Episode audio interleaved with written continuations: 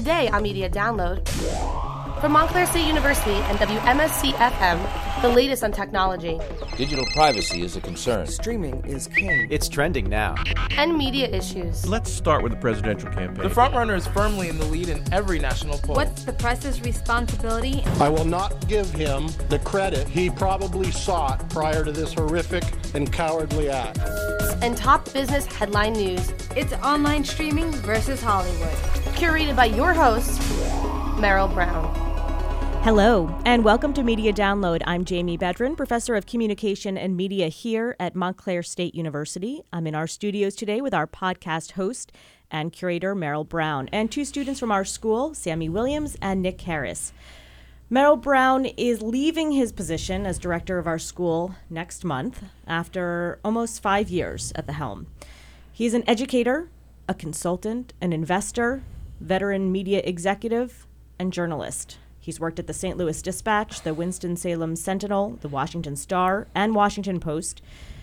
I think it's fair to say he is still very much a champion of print media. He calls print journalism a key to democracy. Prior to joining Montclair State, Merrill launched and was editor in chief of MSNBC's website, which he also founded, and a founding member of the team that launched Court TV. He understands the fast paced environment of today's newsrooms and the need for multimedia journalists to join the ranks, a vision he brought to Montclair State. He's often seen giving tours to prominent members of the Montclair community, esteemed journalists, or teaching a class. And he's a regular guest on news television programs, and just last night joined the Bill O'Reilly show to challenge the liberal media bias claims and tensions among the White House and the press corps. Merrill Brown, thank you so much for joining us today. Thank you for that nice intro, Jamie. You're welcome.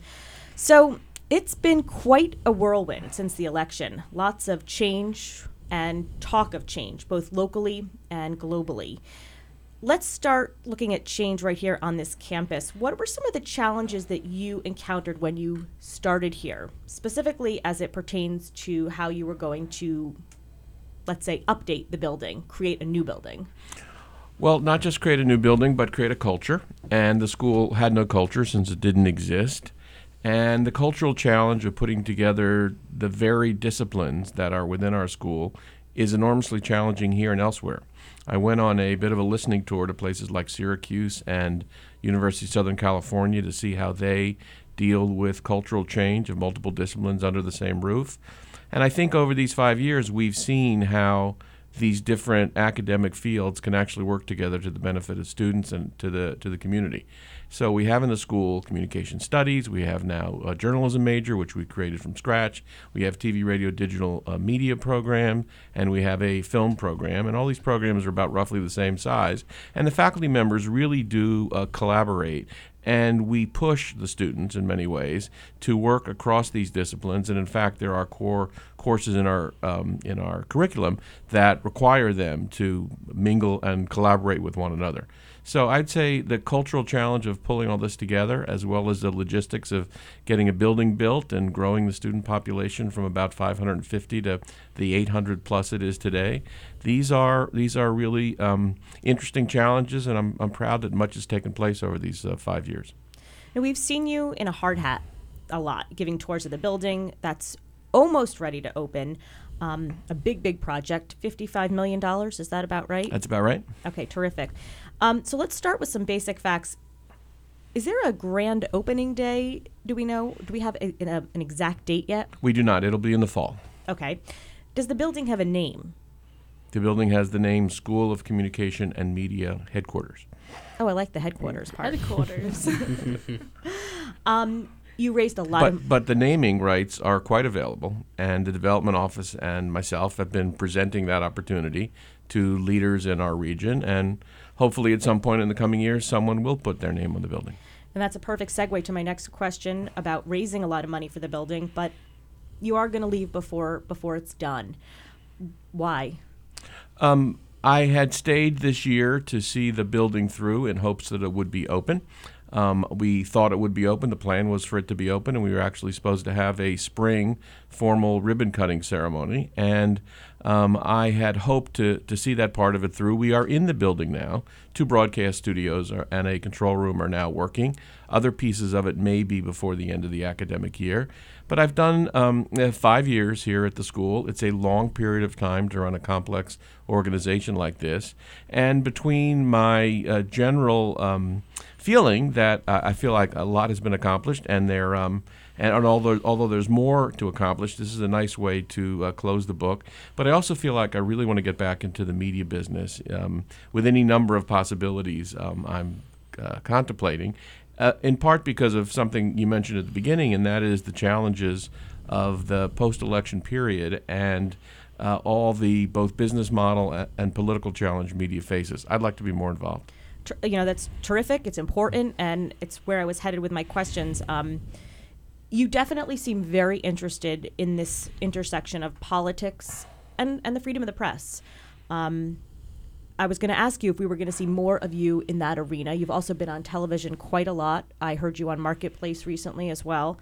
Um, but here we're training journalists. So my question really is what do you think journalists could be doing better right now? Um, right now, I think they could be doing more in depth work on really what's ahead. I, I assume your question is about national politics, or is it in general about the state of journalism?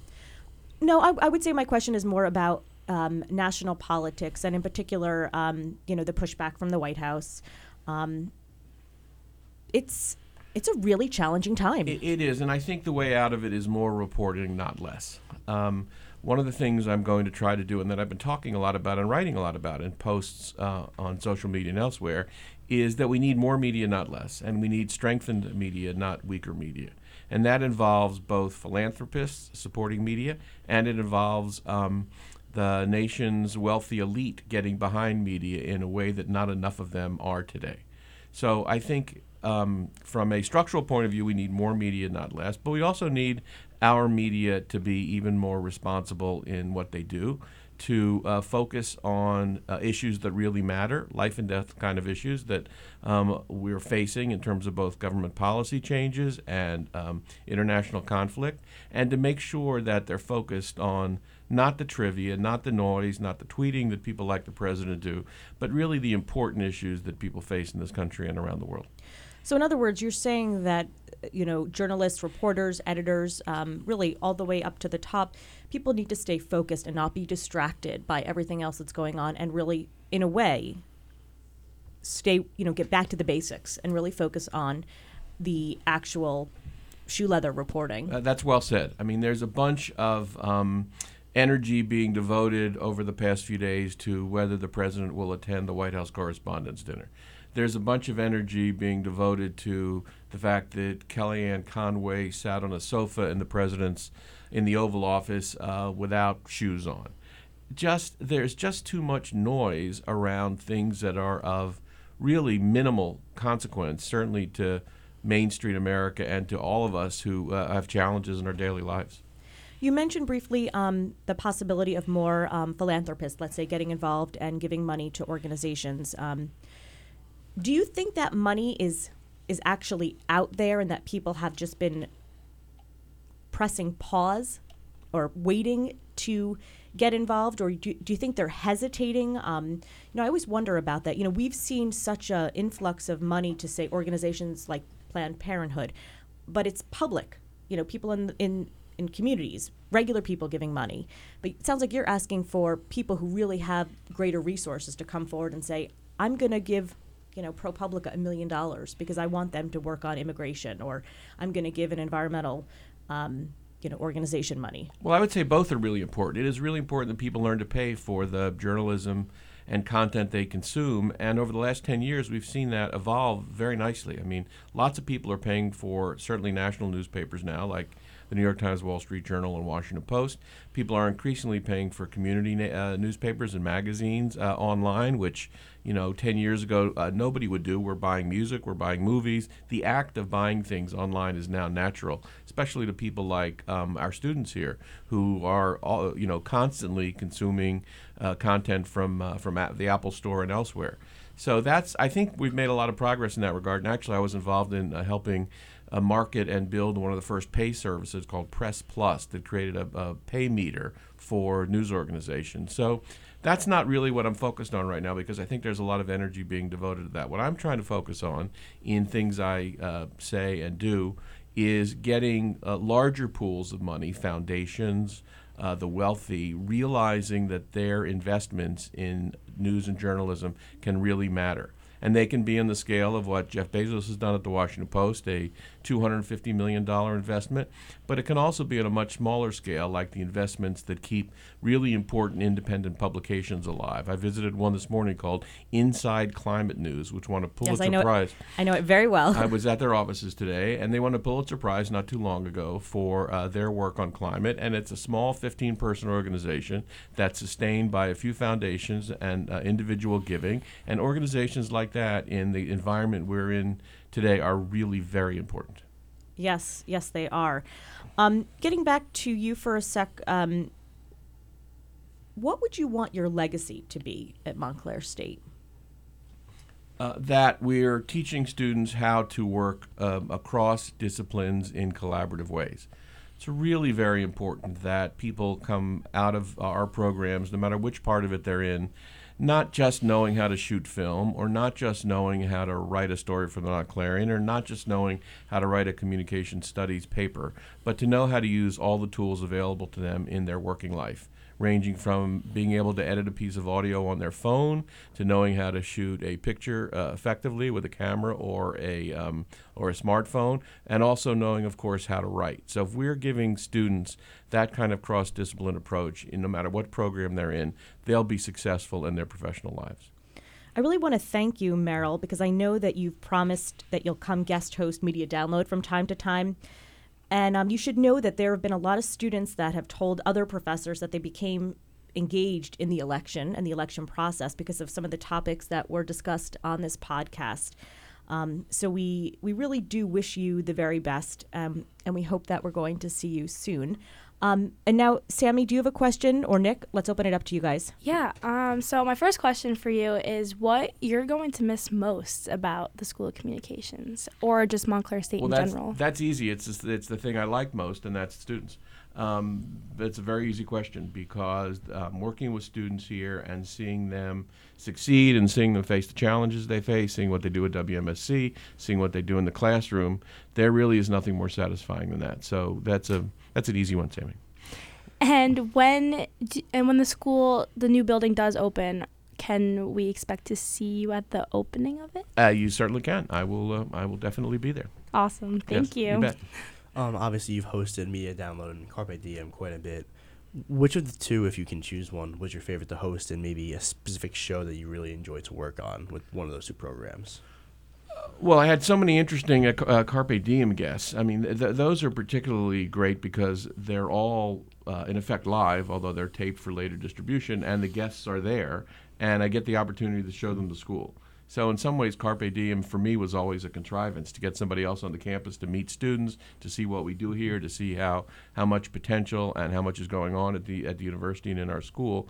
And those were some of my favorite things. Um, one of my favorite uh, recent uh, Carpe Diems was uh, an interview I did. Um, uh, last year with Michael Oreskes, who runs news at National Public Radio and has enormous responsibility. We talked a lot about the political campaign, NPR's role in it, and it's great to have somebody of that stature here on campus. He is one of the most important news executives in the country, NPR being enormously important in our news diets uh, every day. And that one, at least in terms of things I remember recently, was among the most exciting. Cool. Uh, and one last, would you give us one last piece of advice for not just us here in the class, but for the school communication students? Like one yes. thing we should really take with us that you want us to make sure we learned. Um, the values of uh, what's important in communication. You know, we're talking a lot about authenticity, and we're talking a lot in the world at large about this thing called fake news, which has been mischaracterized by lots of people. But the importance of, of telling the truth and verifying facts, whether you're doing academic research or whether you're doing producing media for WMSC or for the Montclarion or for your own blog telling the truth and authenticity and realizing that facts and the truth really matter. There's nothing more important than that, no matter what discipline you go into. Thank you so much, Merrill. Pleasure. you know, I was going to ask you, Merrill, before about the New York Times ad that uh, the commercial during the Oscars, but I think you sort of touched on it. It was all about how finding the truth, getting at the truth, is hard. It is hard. It's a lot of work, and it takes large organizations and, for better or for worse, money to make it happen. And if I can find some of that money and get it devoted to the, the search for the truth, that would be particularly satisfying as well.